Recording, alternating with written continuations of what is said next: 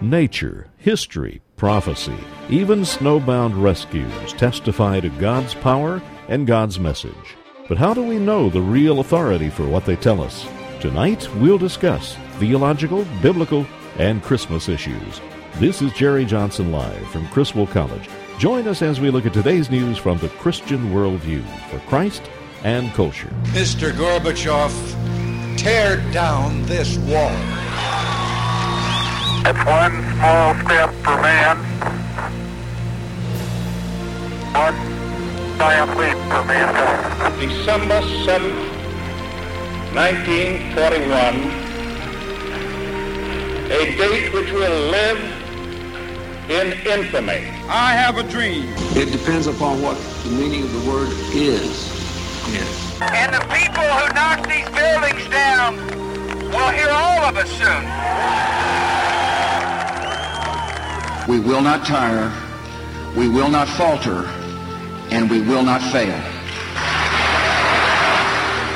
Welcome to Jerry Johnson Live. For the next hour, this is your place for relevant discussion of topics in the news and in our culture from a Christian perspective. Later in the show, we'll open the toll free lines for your questions and comments. You may also email us at talk at jerryjohnsonlive.com. Now, here is today's host, Dr. Barry Creamer. Sometimes the easy way is the right way. I'll explain what I mean by that statement in just a little bit. I'm here with uh, Everett Berry today. This is Barry Creamer and Jerry Johnson live, and we're uh, going to talk about some things I think are pretty interesting. By now, you've heard the news about the family that was rescued near Paradise, California. Uh, father and his three kids were out uh, looking for a Christmas tree, got lost in the woods and the terrain in uh, California in the snow there.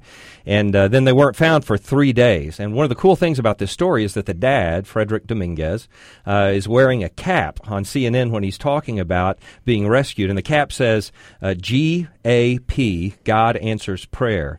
And so this is what he said about the rescue. My daughter heard a helicopter. Dad, helicopter. So um, I, I jumped up barefoot and all, and I ran across the rocks, went up there, fell in the snow, and it was deep by that time, and then just start waving my hands. And uh, when they when they turned around, man, it was just like I was just praising God and saying, "Thank you, Lord, thank you, Lord," because I knew we had made it at that time. Now, the helicopter pilot with the California Highway Patrol, who uh, was in on the rescue, Steve Ward, uh, is describing also the things that he saw when they were effecting this rescue. The uh, conditions were miserable. We'd been waiting for a window of opportunity to get up there because the weather was in. It was snowing. Uh, we'd, we'd been up there for about 30 minutes searching, and we were being forced out of this canyon because of the uh, weather moving in. As we were working our way down and out of the canyon, I looked down through the chin bubble and I saw Mr. Dominguez climbing out of a culvert waving his hands. And so we started to orbit around him. And as we did that, I looked down and, and, and Dave and I both saw uh, help written in the snow with some branches. Everett, you've got a couple of kids. Can you even imagine what it would be like to have your kids out in the woods with you, get lost? You led them out there and you get them lost. And then now, after three days of thinking you might not make it out, having a helicopter come down, you know, within range of you. It would just be incredible, wouldn't it? It would. I, mean, I just can't even imagine. It would. Well, David White is the paramedic who was on the helicopter, and uh, he describes the condition that the family was in when he found them. Uh, you know what? They were in, in remarkable condition. For them to actually get out and to walk up to the helicopter after three days in the, uh, the sub uh, freezing temperature with the snow on the ground, uh, I, I, was amazed. Uh, they, they complained about their feet hurting, which is expected. They were wet, they were cold uh, but they were in very, very good condition. But the reason I'm playing all of this for you is because of what that paramedic, David White, said when he was asked by CNN whether they were running out of hope that the family was going to be found okay after three days in those extreme conditions. And with that kind of condition, uh, we were hoping that uh, we would have one of those miracles that, that we wouldn't be uh, having a, a, different story right now. That the conditions up there were horrid, and uh, the, the, small window of opportunity that we had to find them, it was just uh, it was nothing short of a miracle. Now, I don't want to make more out of what he said than he did. He's just using a word the way we use it in English all the time, but he did call it a miracle. And uh, we use that word in reference to a lot of things biblically as Christians. And uh, we're doing a theology day to day. We're going to be talking about a theological topic, especially starting with miracles and kind of going from there. But uh, why, you know, why do you think, Everett, that he would have referred to this as a miracle? Now, I know he's just using the word casually, but I mean, what would make us use such a strong word to describe an experience like this? Probably out of the ordinary. For every one family they've rescued, there might be 20, 30, 40 more that they haven't. Right. And so there's no way to explain why one out of 30 they're able to find. And so ratio wise, it just doesn't seem to be there doesn't seem to be that much hope, and so I use that word to say, right. Thank you for letting the out of the ordinary occur. So it's an extraordinary experience like this, and that's the that, that, that's really one of the questions I have for you. Is not just why would he use this word, but how do we define the miraculous to begin with? And I've heard, I, I don't, I, I'm assuming you've heard this too, but I've heard people say that when something happens that is unique, something that Right. never happens any other time, singular, Right. uh, that that might be called a miracle. Is that make Sure. any sense at all? Sure. Okay. Absolutely. And uh, you know, we had a case uh, not too long ago in October where a baby survived this plane crash, and uh, the word that was used to describe it was also miracle. Three year old Kate Williams is the lone survivor of a crash that claimed the lives of two men, including her grandfather. Search and rescue crews found the little girl strapped into a child seat inside this upside down Cessna in the middle of the wilderness. They were flying back to Edmonton at the time of the crash with little Kate in the back. Almost an hour after takeoff, an emergency signal was sent out from a remote area north of Golden. Police say Kate suffered non life threatening injuries. She's now back in Alberta with her family. A miracle in the midst of a tragedy. And the whole point being that that was the only person who survived the plane crash. And it does make sense that there's something unusual that happened there, and whether you could describe it in natural cause terms, uh, you know, the baby was in the car seat or what. Uh, I, I don't assume that changes it. I mean, how would you explain? Would you say, yes, that counts as a miracle, or, well, casually we can refer to it as a miracle? I mean, what would you say about something like that? Well, sure, we can say that it counts as a miracle in the sense of there's no human involvement that d- determines, okay, this happened to me that way. Because you could have a baby in, in a, a particular situation almost identical in the seatbelt or Right. in the right place, and they don't survive. Right. And that's one of the troubling things about this is that we throw the word out there all the time and then forget that there are families out there listening who lost their child in a similar circumstance. And uh, why is that? You know, why did that happen? And, th- and, and then I guess that gets to the rub of what I want to talk about in just a little bit coming up, which is how we interpret what these things are that have happened, how we understand what the meaning of them is. And that's what I'm going to begin to ask the callers in just a minute, too. Uh, another way we understand what miracles are is just that there's something, like you said a moment ago, Everett, just something extraordinary uh, that happens. There was a family that we heard about in the news not too long ago who had a boy who'd been missing for, for years and finally was found and brought home to his family. And they describe it in exactly the same way. Obviously, this is probably the best day of our lives. It's hard to even come up with words that can express the feeling that we've been going through when we got the call that they believed that Sean had been found and that he was okay. Sean is a miracle here. We're glad to have him home. I still feel like I'm in a dream.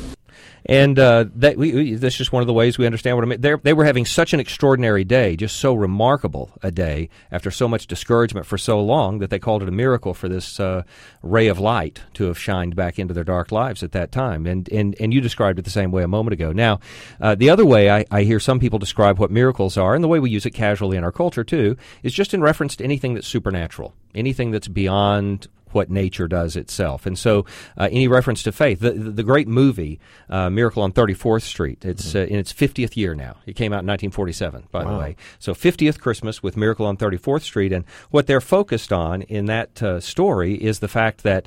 Um, they, that, that Santa Claus doesn't need to be forgotten. You know, he's worried about all that uh, being overlooked. And the gist of the story is that we need to remember faith, the supernatural. Faith is believing in things when common sense tells you not to. Don't you see? It's not just Chris that's on trial. It's everything he stands for. It's Oh, kindness Fred. and joy and love and all the other intangibles. Oh, so kindness and love and joy, all the other un- intangibles, you know, the things that you can't touch. So uh, something supernatural is what makes it what it is. Okay, so all that's that kind of stuff. What, what I'm wanting to ask today and ask you, uh, Dr. Berry Everett, to uh, discuss with me is you know, biblically. Uh, not in our culture, we've mentioned the ways people use the terms, you know, term casually. But I mean biblically and theologically. How are we supposed to understand what makes a miracle what it is? How would you say uh, something is a miracle? And, you know, if you're listening and, and you have an opinion on this, what makes a miracle, or an example that you'd like to throw out and say, well, would you count this or not? Would this be a miracle or not? Uh, our number is 1 800 881 9270, and you're welcome to call in now or in just a little bit, and we'll take your calls and your comments on uh, this idea. So, Dr. Berry, what do you think makes a miracle what it is? Well, I think the question that you're really trying to dig down to define is what criteria do you use to find the significance of an event? What Yeah. does this mean when this happens? Well, okay, okay, What does it mean for something out of the ordinary to occur? Right. And when it comes to biblical miracles, what you have is interpretation of events. It's not Right. the scripture's not just concerned about giving you, okay, Christ was born of a virgin, or there's a star in the sky to guide the magi to see the Christ child. All these things are telling you supernatural events, giving you the significance of what's going on. Well- what does it mean? Yeah, I- Whereas when we t- today talk about people surviving plane crashes or car right. wrecks or Right. surviving winter, you know, exile, you don't have chapter and verse to say, okay, this is the significance of that, and that's but, why we. but this is what people do, isn't it? I mean, w- once you say, "Wow, it was a miracle," you begin to ascribe meaning to it. Why Right. did it happen? What what caused this to happen is what people start to ask, and we assert that there are certain meanings to it. Don't you think? Right, but especially in the West, we don't want to say that there's a personal significance to it, that there's not a person who superintends. Oh, you mean people try to avoid saying that? Right. Well, it's, it's miraculous, but it's and supernatural maybe, but nothing to do with God. Yeah, you, you know that's true. I, I actually think people have begun to use the word miracle to avoid having to say "Thank you, God, for sparing my life." That's right. Uh, that's really interesting that you would say that. I hadn't thought of that before. Hey, uh, listen, we have one caller. Uh, actually, we have uh, a couple of callers on the line. So, uh, Isaiah, uh, calling from Dallas. Thanks for calling. What do you have to say? Well, I wanted to ask you what is the greatest miracle of all time? You know, that's uh, actually, I think that's a question we can answer, Isaiah. Great question. Uh, Dr. Berry, now, uh, I'm not sure if this is a mind reading question, if I'm just asking you if you know what I'm thinking, but I know what the greatest miracle of all time is. And if you get it wrong, I I think your job could be in jeopardy. I'm in trouble. Well, I'm going to go with the incarnation, Jesus Christ becoming a human being. Okay. Now, I, I was going to be more specific than that. I, I was Oh. actually going to be more specific. If you had to be more specific, you wouldn't say there was one particular part of the incarnation that was the expression of the great sign. Oh, okay. Well, I guess we're th- thinking Christmassy thoughts. No, Uh, no, no, I'm not. No, I'm not. Oh, I'm leading him down the path. Oh, man. I'm, I'm putting a block in front of him. I'm a stumbling block. I'm going to I'm going to be unemployed. No, no, I, I was going to pick the resurrection. I mean, wouldn't you say that's the miracle? I mean, when Jesus is speaking about it, he says, "A wicked and adulterous generation, they always seek for a sign, but I'm not going to give them anything but one sign, the sign of Jonah." The, Right. Would you agree with that? Sure. Yeah, Well, I'll of go with that. I'll go with that. All right, fantastic question, Isaiah. Thanks for calling. Julie in San Angelo, thanks for joining us here. What do you have to say? Absolutely. And the question a while ago, I think you voiced was, how do we define a miracle? Yeah, that's what I'm curious about. So to me, uh, we, we all, if we relate that there is a higher power than us, which I obviously do, then we know that we're limited as humans, and that's why I think we overlook the miracles of every day and what we claim a miracle.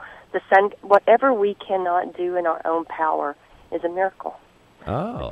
The sun comes up every day, that's a miracle. My child is healed without medicine, that's a miracle. I don't get robbed in the middle of the night, you know, sometimes that's a miracle. But whatever happens without my power, which my power is so limited, then that's the miracle of the higher power, which is Jesus Christ. All right, very good. Now, if you can hang on the line for just a second, I may want to come back to you in just a minute. Everett, what do you think about that definition of a miracle? Anything that's done beyond our power, basically.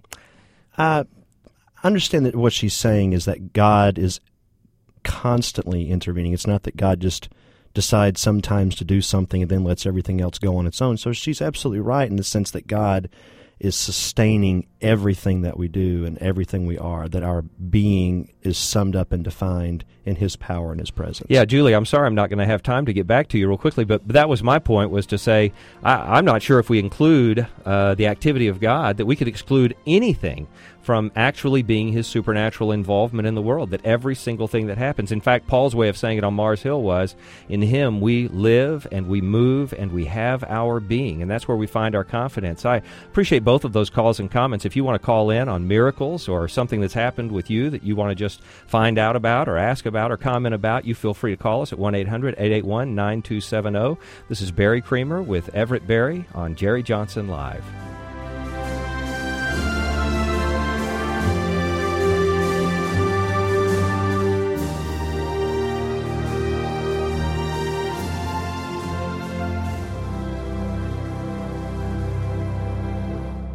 If you're looking for a college experience that is distinctively Christian, come to Criswell College. Contact us today for information about the upcoming term. Criswell College places a strong emphasis on the Word of God, a Christian worldview, and being an effective witness to a world that needs Jesus Christ. Criswell College is totally committed to the Bible as the authoritative, inspired, and inerrant Word of God to ensure that every student receives a solid biblical and doctrinal foundation. Our worldview approach to ministry prepares every Criswell College student to view each academic discipline through a Christian frame of reference and to engage our culture and the world of ideas from a Christian perspective. Along with this word and worldview emphasis, each Criswell College student gets hands on ministry training in missions and evangelism to be an effective witness through mission trips at home and abroad. Contact Criswell College today for information about the upcoming term. Call 1 800 899 0012 or on the web go to criswell.edu. That's criswell.edu.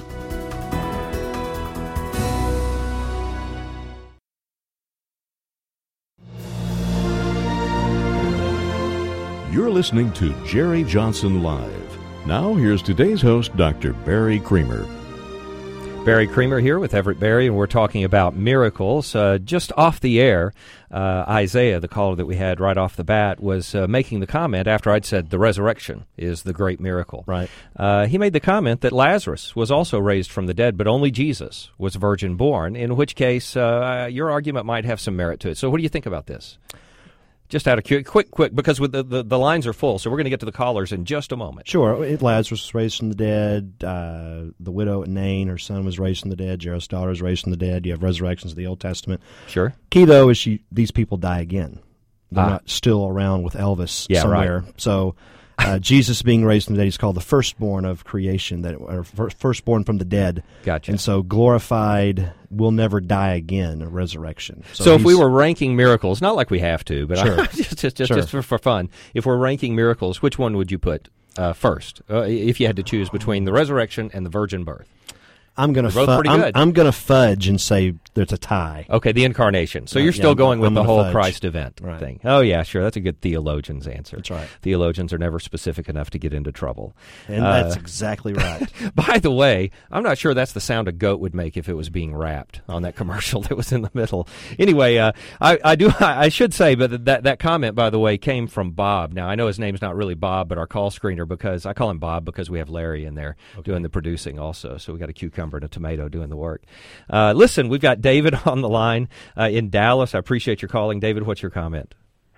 Hello. Uh, two things. I, just an observation, really, on miracles in Okay. the contemporary uh, world. I see them used t- mainly in two different ways. One, uh, the the way you mentioned earlier, on kind of a denial of of God's involvement, like Right. a miracle, as in anything happening that's out of the norm. And then a second way I see it is uh, actually in a theological way, but in a limited view of God's involvement, saying that at this time God decides to um, do something that's out of our normal frame of reference. And so that sounds like he- the same definition twice to me. What's the difference between the first and the second one? Well, the, the first one uh, doesn't ha- there doesn't have to be a God. It's just miracle is just a word. Oh, it's just the way, but but that's just a it's change in perspective. We see something abnormal happen. Right. And Well, we see something abnormal, and it has nothing to Right. do with theology whatsoever. the second definition other is when is God does something abnormal. that it's like you know uh, a part a God who's partially involved with His creation, and miracles is where He in some way decides to reveal Himself by doing an abnormal act. Okay, uh, now do you think there? I mean, do you actually think there are things that would be appropriately referred to as miracles without reference to God having done them? Uh, I'm not sure how to answer that question. I would say that um, that your definition of miracle hinges upon your uh, the way you view God's involvement Sure. in His creation. Okay. So And so, if I were to answer the question, would I use the word miracle? Right. Um, I would probably say no in the contemporary understanding of Now the you, know you realize right now that you're answering as uh, something of a relativist. I know you don't mean to do that, but you are. You're, you're basically saying, "Well, I wouldn't use it that way, but somebody else could use it that way." I know other people use the word miracle simply to refer to the extraordinary. I'm asking you if they're right or if they're wrong. What do you think? are you willing to say somebody's wrong? philosophy of language. I'm sure you understand that language changes meaning over time. And so the way this current generation is using the word would be incorrect in regards to theology. All right, that's good. I'm glad we were able to squeeze that answer out of you. No, really, that was a great comment. I appreciate you letting me play with you there a little bit. Uh, David and Euless, I'll be more polite to you, I promise. Uh, thanks for calling in. This is Barry Creamer. What do you have to say? Hi, I just wanted to disagree. You said you uh Good. your guest. You said you told him that uh the resurrect. Uh, he guessed the re. No, you guessed the resurrection. That's exactly right. Not just guessing, And, but uh, yeah, I, that's right. I have to say that the Creator of heaven and earth, our Lord Jesus, who created life and death itself and created man, uh, raising from the dead is a great miracle. Coming uh, by virgin birth is a great miracle. But what is really incomprehensible is how a God that could create heaven and earth and man himself would leave his throne and be held by his creatures as a baby. So you're just siding with Dr. Berry. I am indeed. Yes, okay, That that's good. I think that's reasonable. I, I Can if I had a throne like that, I wouldn't leave it. Yeah. Come down here. Yeah, I, I agree. I mean, the only defense I have on my side is the Word of God itself, of course. Oh, I'm just teasing. But it does say, I mean, Jesus does say, I'm only going to give you one sign, and it's the sign of Jonah, the prophet. That's why I chose it. I, I'm I'm just choosing it because the Bible makes me do it, Everett. What do you And do you also say? Paul says that God has given us an unspeakable gift, referring to Christ and True. incarnation. It's true. It's unspeakable, but it's not quite top, you know? Oh, okay, okay, okay, fine. They're tied. I'll, I'll go with tied right now. Fair enough. Uh, we don't have to rank them anyway. I know that. We're just kind of playing with it. But uh, thanks for your comment, David. I appreciate your calling in. And I, I, I really do agree with you. What an unbelievable event for Christ to have chosen to leave heaven and come to this world. And, and actually for God himself to become flesh. I mean, that, that is an unspeakable miracle. Uh, Catherine in Dallas, thank you for calling and hanging on. Hello, Dr. Creamer. I think that there's other miracles that people really miss a lot of time. Okay. and um, that's whenever you go through significant um, tragedies um, Right. in your life, and God gives people this miraculous ability to make it through that trial or that tragedy uh, for His glorious purpose on the other side. And an example would be Joseph in the Bible being sold into Right. slavery and imprisoned for years, and he had his divine purpose. So you're saying it's a Uh, it's a miracle when uh, that that all of those events transpire in Joseph's life and that he perseveres and has the ability to come out on the other side and say, "You meant it to me for evil, but God meant it to me for good." That yes, that- that's and, the and kind the of thing. miracle to even be able to to to survive and go through it. So that that's a miracle because so many. It's human nature to give up. Wow. Uh, I think that's a great comment, actually. I, I think we're going to come back to that in a little bit and uh, talk some more about it in detail in just a moment. We have some other callers I'm going to get to right now. In fact, we have one calling from uh, Chattanooga. Am I saying that correctly? Is this Mary in Chattanooga or Chattanooga, Oklahoma? It's Chattanooga, Oklahoma. Chattanooga. Like, like Chattanooga, Tennessee. Hey. Only it's 500 people. Glad you called. Well, I'm glad I called too. I've experienced a lot of miracles in my lifetime. I, I think that to us, what a miracle is is God's norm. You know, He has. So when you say you've experienced a bunch of miracles, do you mean uh, things that other people would look at and say were miraculous happened, or just something that you yourself Okay. perceive as a miracle? Let me give an, an example. Real quickly. May 14th of this year, I uh, I was driving to work, and normally I live in a town 30 miles away, so there's 10 or 20 people driving about the same time. A spotter dropped down from my visor, and I hit a bridge. I hit one side of the bridge, and then I hit the other side of the bridge. Normally, there would probably be about 10 cars at the same time Right. with me. Crossing Uh, traffic. I I ended up with uh, it totaled my car. I mean, it was a significant wreck, but I came out of it with just a fractured sternum. But I was doing just fine. The miracles were that I had one person tell me that, gosh, her hair dryer quit working, uh, so she was running about five minutes late. And then one person, the electricity went off. oh, all the things that kept them off of the bridge at that Right. moment. because yeah, I get you. it was during the flooding of So- Oklahoma Yeah. was having all the flooding, so Right, the water right. was coming across the bridge. right. And So it could have been we had been on catastrophic. bridge, And it wasn't. Right? Yeah, you know what? Eh, this this is Everett. I, I want to know how to take this because when I hear this, what I say to myself is, "What happened to you was a good thing, Mary." And by the way, Mary, thank you for calling and sharing that with us. What happened to you was a good thing. Therefore, I know it was from God because every good thing is from God. Right. Can I go any further than that? I know I want to say that much, and, and that makes it miraculous in my book because God did it because it's good. Right. So, but can I go any further than that, or what? What? How would I go further? What would you do with that?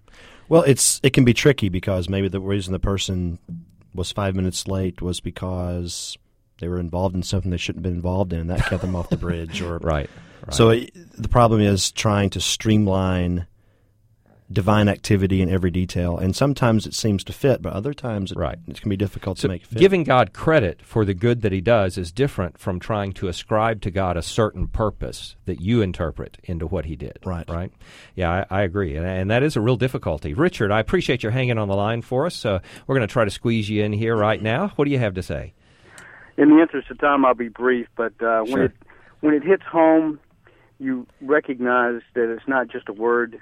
When it happens to you personally, my 28 year old, about uh, two days after Thanksgiving, went into cardiac arrest, and they gave him absolutely no hope. Wow. I've since been told by the pulmonary specialist that he did not think he would survive. Brain was deprived of oxygen for upwards of 15 minutes. That's not supposed to be survivable. Right. Yet his trachea uh, came out today. Feeding tube out. Uh, the, the doctors have no explanation as to how this happened. Of course, they don't know our God either. Right. Yeah, and uh, well, we have some testimonies like that around the school here. Right. Uh, Dr. Cooper's grandson survived a miraculous episode like that too, and we're still grateful for what God does in those cases. Uh, listen, what we've been talking about so far is uh, miracles, but I, I want to go beyond miracles in just a little bit, uh, Everett, and talk also just about nature itself, because you know we can see things about God in nature. I don't. I don't think there's any doubt the Bible says that much. Uh, but what I want to ask you after this, uh, after this little break that we're about to take, and in just a moment, is oh, uh, you know what are we supposed to understand from nature? How much can we understand from it? And I'm curious to know what our callers would think about that too, or they may just continue uh, sharing with us ideas about miracles because I certainly don't think we've resolved that question yet. Uh, our idea is that uh, we do give God thanks for all the great works that He does in our lives, and we ought to be aware that God is the one who's affecting those things. We want to know what you think about that too. As soon as we get back together here, we'll be right back with more on Jerry Johnson Live.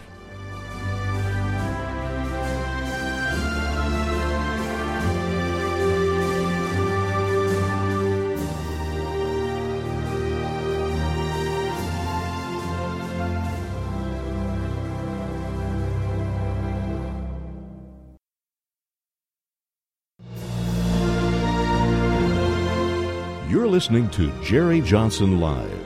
Now, here's today's host, Dr. Barry Creamer. And I'm here with Everett Berry, and we've been talking about miracles. What makes one? How do you understand what it is? And then, if you decide something is a miracle, what are you supposed to make of it? Uh, you know, you give thanks to God, obviously, you give credit to God, but how do you interpret what it means? Why did it happen? Those kinds of questions are what we've been asking. We have some callers on the line that we're going to get to in just a moment. Uh, but one question I have for you, real quickly, Everett, while we're uh, just just before we get to the callers, is uh, it's also true that not only do we see these extraordinary or singular or supernatural as we've described them, events take place, and then and then call those miracles and say something about God because of them. But also, uh, we just look at nature. We look at uh, the heavens, the the skies. You know, like Psalm 19 or Romans 1 talks about, and um, we believe that nature does speak. Uh, since the Enlightenment, I think we called it the book of nature. You know, the nature nature nature can speak, but what it says somehow or another is limited. I mean, we have to admit that in some way. So, what what what could we take from the book of nature? What can we say we learn if we look at the sky or if we look at the you know the world around us? Is there anything we can learn about God from that that we could say legitimately, or are we bound to say, nah, you know, there's nothing there but science? Well, if you're talking about a person looking at nature on their own Mhm. with their own mind, their own And that's what I'm talking about. perceptions, then all they're going to develop from that is their own understanding of an idol. Oh, okay. What Wow. hap- what happens is nature is perceived to be whatever it may be, whether it's the heavens or a tree or a, a worldview, an ideology or the ocean. It becomes the end instead of a means to an end. But I mean, time. wouldn't you take Psalm like if you take Psalm 19, the first four, five, six verses together, and Right. and you take Romans one, wouldn't wouldn't you take it to be saying that nature declares that there is a power that's higher than us, that He's personal, Right. and that He has a moral requirement on us that we failed? It looks to me like that's what Romans A- one says. Absolutely, no question. The problem is the audience does not interpret the sermon that way. Ah, yeah. That's okay, I got you. So the problem's not the message; the problem is the receiver. That's right. Uh, when we're looking at it, our minds are messed up because That's right. of our sin nature. That's right. All right, good. I, I get where you are on that. Okay, I appreciate y'all holding on the line. Sean in Dallas, thanks so much for calling. What do you have? Hi. I just wanted to comment, uh, give my uh, comment on the greatest miracle between the virgin birth and the resurrection. All right, we got a contest going here. hmm Uh, well, I think there were many great miracles in the Bible, Sure. specifically the feeding of the multitude. Sure, uh-huh. But I think the greatest miracle between those two would be the virgin birth. Okay. All right. Another vote for you, Everett. Uh, the incarnation All is right. getting the win here. All right. I don't know what's wrong with these people. You'd think they'd agree with the Bible. Uh, you're a Baptist. Majority rules. Yeah, you, you have to know, listening, that I, I'm joking about this because people do that all the time. They triangulate God into these discussions and say, "Well, of course, I just believe the Bible." Right. So uh, I'm just I'm just being facetious with that. Uh, I do think it's an interesting question, though, worth asking. Uh, Debbie in Dallas, thank you so much for calling. Uh, what do you have to share with us today? Well, I would like to say that uh, I think most people, uh, you know, they use the term coincidence when uh, something happens good, where people or circumstances, you know, come out good. But Right. You know, I always look at it as it's a God incident because God is involved in everything that we do, and Right. you know, God can make it good. God can make it come out bad. Now, really, Debbie, I- in the end, I appreciate what you're saying. You know, for our good. I appreciate what you're saying because the, the truth of the matter is that's what I uh, that's one of the main things I want to point out. Whenever anything good happens, we have to give God credit for it because He is the source of all good things. That's what James one tells us. Every good gift is from above, comes down from the Father of lights, in whom is no variableness, neither shadow of turning. Uh, he's a great God worth talking about. All right, we also have. Uh oh, I must have done something wrong, uh, Everett. Doctor Johnson is on the line right now. Doctor Johnson, uh, should I say thanks for calling? yes, Barry. Hey, listen, I have a question for you guys. I'm going to hang up and listen to the answer. Okay. And uh, some of the recent Democrat debates, there was an approaching hurricane, Okay. and the candidates were asked uh, what they thought about the power of prayer. And Joe Biden and John Edwards both said it doesn't matter how much you pray, you're not going to stop that hurricane or you're not going to change its direction. Right. But oh they man. said at the same time they believed in the power of prayer. Right. I'd like for you to address that question. And of course, remember Pat Robertson's claim years ago. Sure. Wow. Well, I, I could go on too long about this, Everett. I'm going to ask you first. Then, uh, what would you say about them saying, "I believe in prayer, power of prayer, but I, but I don't believe that you could turn away a hurricane with prayer"? What would you say? Well, I think Jesus said you could move a mountain if it just had the uh, faith the size of a mustard seed. Right. The question isn't whether you can pray and God answer it and move the hurricane. The question is is your request for the hurricane to be removed in accordance with what God wants to do? Yeah. And I if like it that. is, absolutely. Right. I like that. But I- if God has greater intentions for not moving the hurricane, right. Then your the answer to the prayer will be no. I agree. I, I, I'm I'm so convinced of this. I, I say this all the time. We should never limit our prayers based on God's power. That would be foolishness because Right. God can do absolutely anything. In fact, I believe He can do things that people would think were self contradictory. He can do anything.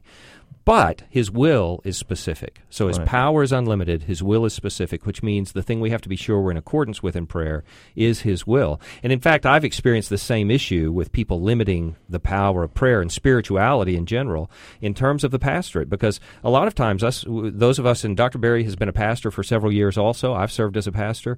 Uh, we serve in the ministry, and some of you are not going to agree with this statement I'm about to make, but here's what happens. People come into our office and ask us for help, and what we're trained to do, what we're trained to say when they come in is, well, I can help you with things like baptism and your family uh, getting into church and things like that, but if you have a real psychological need, I'm going to need to send you to a professional because we believe, now, I'm not against psychology or psychiatry. I don't have any problem with those practices as i- in essence. I do have a problem with the way they're practiced in some cases, but not, not with them essentially. But, but I'm telling you, we have crippled ourselves in Christianity when we say, well, I can do the spiritual things, but, you know, I can't affect real things like people's minds Right. and, and their material uh, situations, like a hurricane coming or what, what, what are we doing limiting God like that? I mean, Christ did not come to deliver us from Sunday morning boredom so we'd have something to do at church. He Right. came to deliver us from sin and its consequences, and we ought to be having a little more confidence in him. So, uh, anyway, I appreciate the call uh, for sure. When it comes from Dr. Johnson, we appreciate the call, and uh, and uh, that's our take on it. So we'll see what comes out of that. Teresa, appreciate your holding on the line in Fort Worth. Uh, what do you have for us today? Thank you so much for taking my call. I have something that I want you to tell me if I'm thinking correctly. When God kicked Satan out of heaven, was that not a miracle because he didn't destroy him? Uh, was it not a miracle because he didn't destroy the devil when he kicked him out of heaven? A, a merciful miracle. Sure. A merciful miracle. Yeah, I, I actually, that's one of the greatest miracles is God's mercy. I mean, just the fact that th- this this is an interesting question, actually, Teresa, because I think in the Bible all of the time God acts in merciful ways that are contradictory to what should have happened to us because of our sin. So if we were going to define a miracle as anything extraordinary, every day God doesn't crush me because of my sin is another miraculous day. So I actually appreciate that call and suggestion. Um, listen, we, we've been talking about what miracles are and how we would define them. We've gotten to introduce the concept of nature here uh, very briefly, and we've talked about what we could take from the book of nature. Now, what I want to ask you is something else, uh, Dr. Berry, because I think there are a lot of times when people are trying to teach or uh, speak or share something from the scriptures, and they don't actually share anything from the scriptures. They share something, you know, beside or completely outside of the scriptures, and they, they end up teaching some really strange things. So, have you heard anything like that? And if you have, what what have you heard lately that, that fits in that category? Well, first of all, it, it's really tricky because on the one hand, when you're dealing with text, you do want to be sensitive to culture and the audience and the context, but at the same time, many times we get so uh, consumed with defending the veracity of what we're reading in a text, Right, right, right. that we miss the text. So- and, and the thing is, conservatives can fall into that trap, and liberals can fall into that trap. Conservatives can talk about, uh, for instance, the the uh, sun, the sun standing still when Joshua was fighting with the Israelites, and yeah, I've received that email a dozen times. right, and they talk about the scientist who found the missing day, and so that's where the missing day is, and that doesn't doesn't have any bearing upon what's going on in the text, Right. But then at the same time, A you can- completely fallacious email, by the way. If you get that email, stop forwarding it. That, that it, it's not true, and it's not. It, it, it, it- stop doing that. Okay, go ahead. Yeah, but at I'm the sorry. same time, you can have maybe uh, a moderate or someone to the left dealing with the gospel accounts where Jesus is walking on the water and say, Right. well, it just it's not he's not really walking on the water. He's walking on pebbles or rocks that are in the water, or it just appears that he's walking on the water, Right. and that completely ignores the text as well. So Right. you can have. You can have problems either way. They both ignore the text, but one's trying to respect it and one's trying to make it more domesticated in our modern age. Right. And one of the reasons I'm asking the question is because people will take stories like that. I, I just watched a video on the Star of Bethlehem. I think probably a lot of people have seen it lately. And you know, to be honest, there's some there's some poor biblical interpretation in it. There's some interesting astronomy in it. Sure. But I, I, you know, a- applying that to some claim about the birth of Christ and all of that is, is really specious to me. me. I, I can't make any sense of it. And if I want to say anything about God with any authority at all, uh, it only makes sense to me to say it from the Scriptures. And Right. if I can't say it from the Scriptures, then it's not worth saying. And if I can say it from the Scriptures, then what am I doing spending all my time out there, outside of the Scriptures, instead of just in the book itself? That's where I want to be. Now, we've only got a second, but we've got Bob from Terrell. And uh, Bob, what do you have to say? What do you have? You just have a second. But what do you have for us Yes, today? I just wanted to make a comment what was just said that uh, you can pray and uh, do all you want to do, but until you want to make the change, nothing will happen. That happened to me because I was in '89, Sure. had electricity go through my left arm and had it blow out my right arm, and it started causing seizures. And I was angry at God about it, and uh, it caused me to be bitter and go into Great Depression until I finally gave it up to the Lord and uh, said, "Lord, I'm not bitter to you Well, about let, let me tell you why I appreciate that call because the truth of the matter is, when any of these things happen, one of the first questions we ought to be asking is, What needs to change in me? Because the truth of the matter is, we always ought to be asking that question, and these things are shocking or extraordinary in such a way that they draw our attention again to the fact that God is dealing with us and wants to do with us. This is Barry Creamer with Everett Berry for Jerry Johnson Live.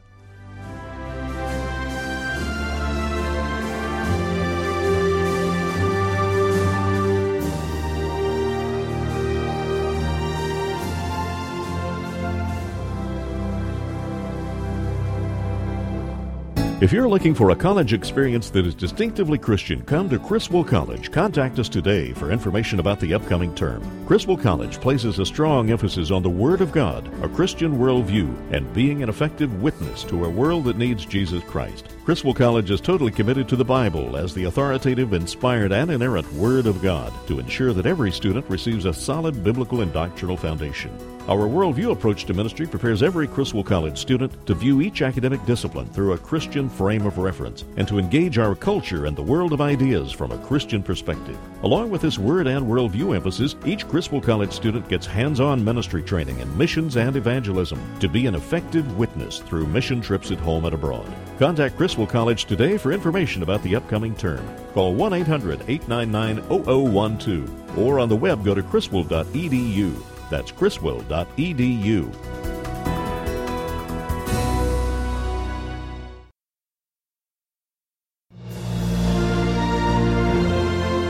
You're listening to Jerry Johnson Live. Now, here's today's host, Dr. Barry Creamer.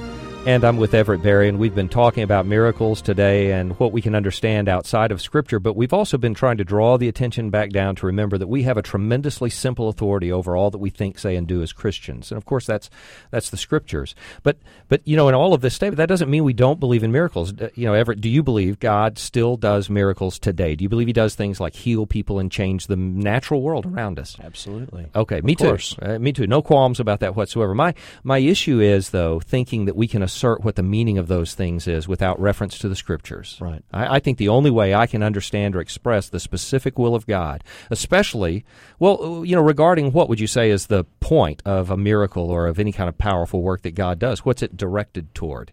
Uh, what's He trying to teach us about? Well, even even whenever something happens, and we may, you can have something happen to you, and give a correct interpretation of God and His character, and still not accurately refer to why he did it. For instance, when Job goes through all his accounts, there are Right. many things his comforters say Right. about God that are true. Right. But at the end of the story, they're still dead wrong. But they're not why. about what Job, what happened to Job. That's right. Yeah, and uh, you know, of course, what he's pointing us toward is this specific revelation about salvation and redemption. Right. So when we first got started today, I had said uh, sometimes the easy way is the right way, and what I meant by that is this: it doesn't take a lot of detective work to figure out what we're supposed to teach or preach or share from the Bible. I don't mean by that it doesn't take a lot of work. It does take a lot of work, but it's not a search for something that's hidden. It's a search to recover what was obvious from the beginning.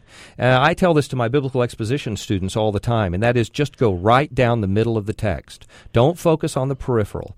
You'll be fine. That's the problem that a lot of people spend their time in these extraneous things, like the claims you were making about that uh, email that's been sent out. You know, I can Right. show you some wild event that, that authorizes some truth that you would never know from the scriptures. So, to practice what we preach, uh, here are pieces from two biblical texts. Very simple, but I know you agree, profound enough to merit listening intently to what is actually said. These come from, of course, Matthew 1 and Luke 1 and 2.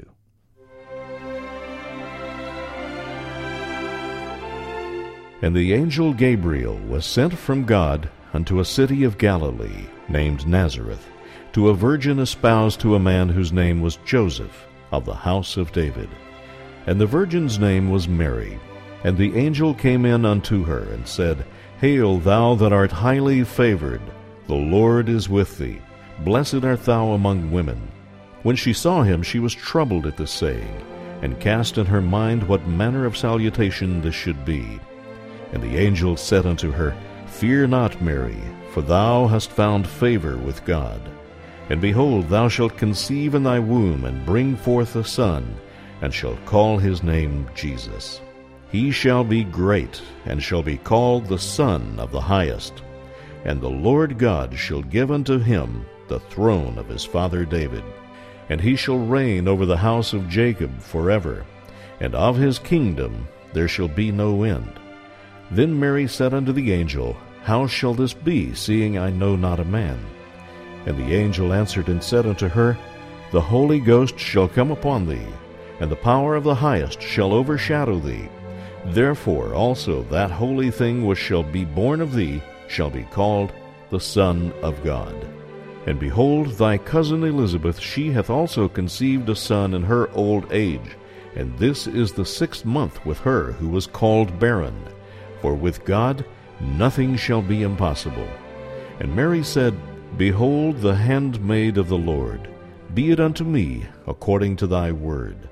And the angel departed from her. Now the birth of Jesus Christ was on this wise. When as his mother Mary was espoused to Joseph before they came together, she was found with child of the Holy Ghost. Then Joseph her husband, being a just man, and not willing to make her a public example, was minded to put her away privily. But when he thought on these things, behold, the angel of the Lord appeared unto him in a dream, saying, Joseph, thou son of David, fear not to take unto thee Mary thy wife, for that which is conceived in her is of the Holy Ghost. And she shall bring forth a son, and shall call his name Jesus, for he shall save his people from their sins. Now all this was done that it might be fulfilled, which was spoken of the Lord by the prophet, saying, Behold, a virgin shall be with child, and shall bring forth a son, and they shall call his name Emmanuel, which being interpreted is God with us.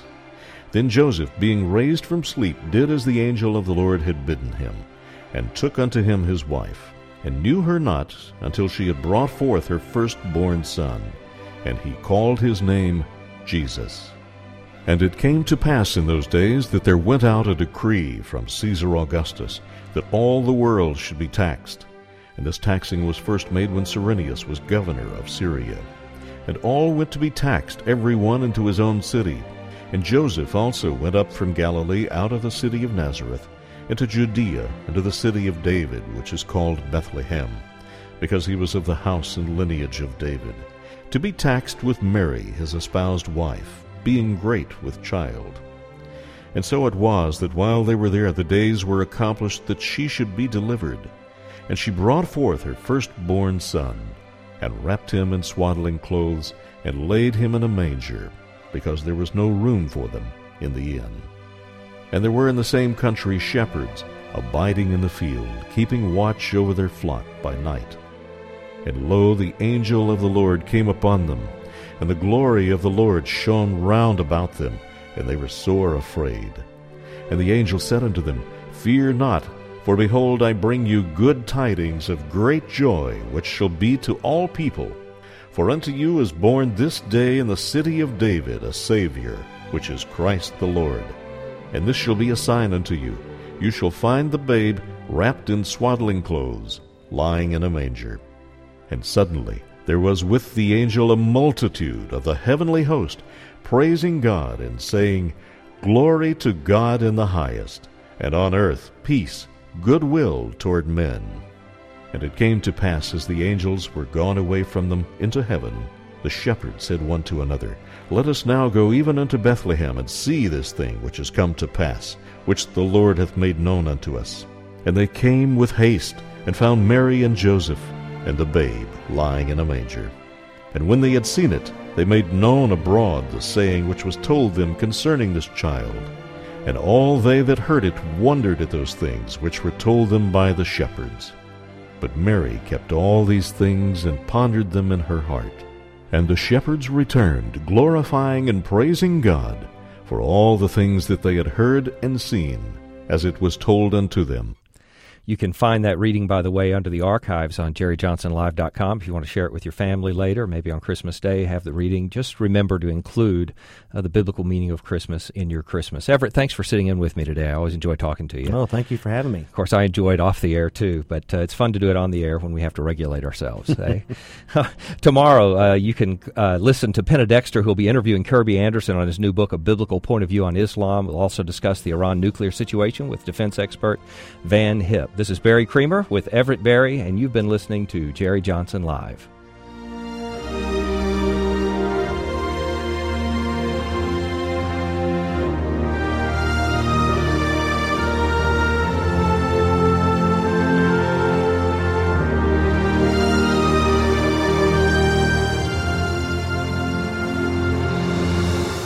You've been listening to Jerry Johnson Live, a Christian Worldview radio show. Join Dr. Jerry Johnson, president of Criswell College and Criswell Communications, Monday through Friday at 5 p.m. for an hour of relevant discussion of news and culture from a Christian perspective.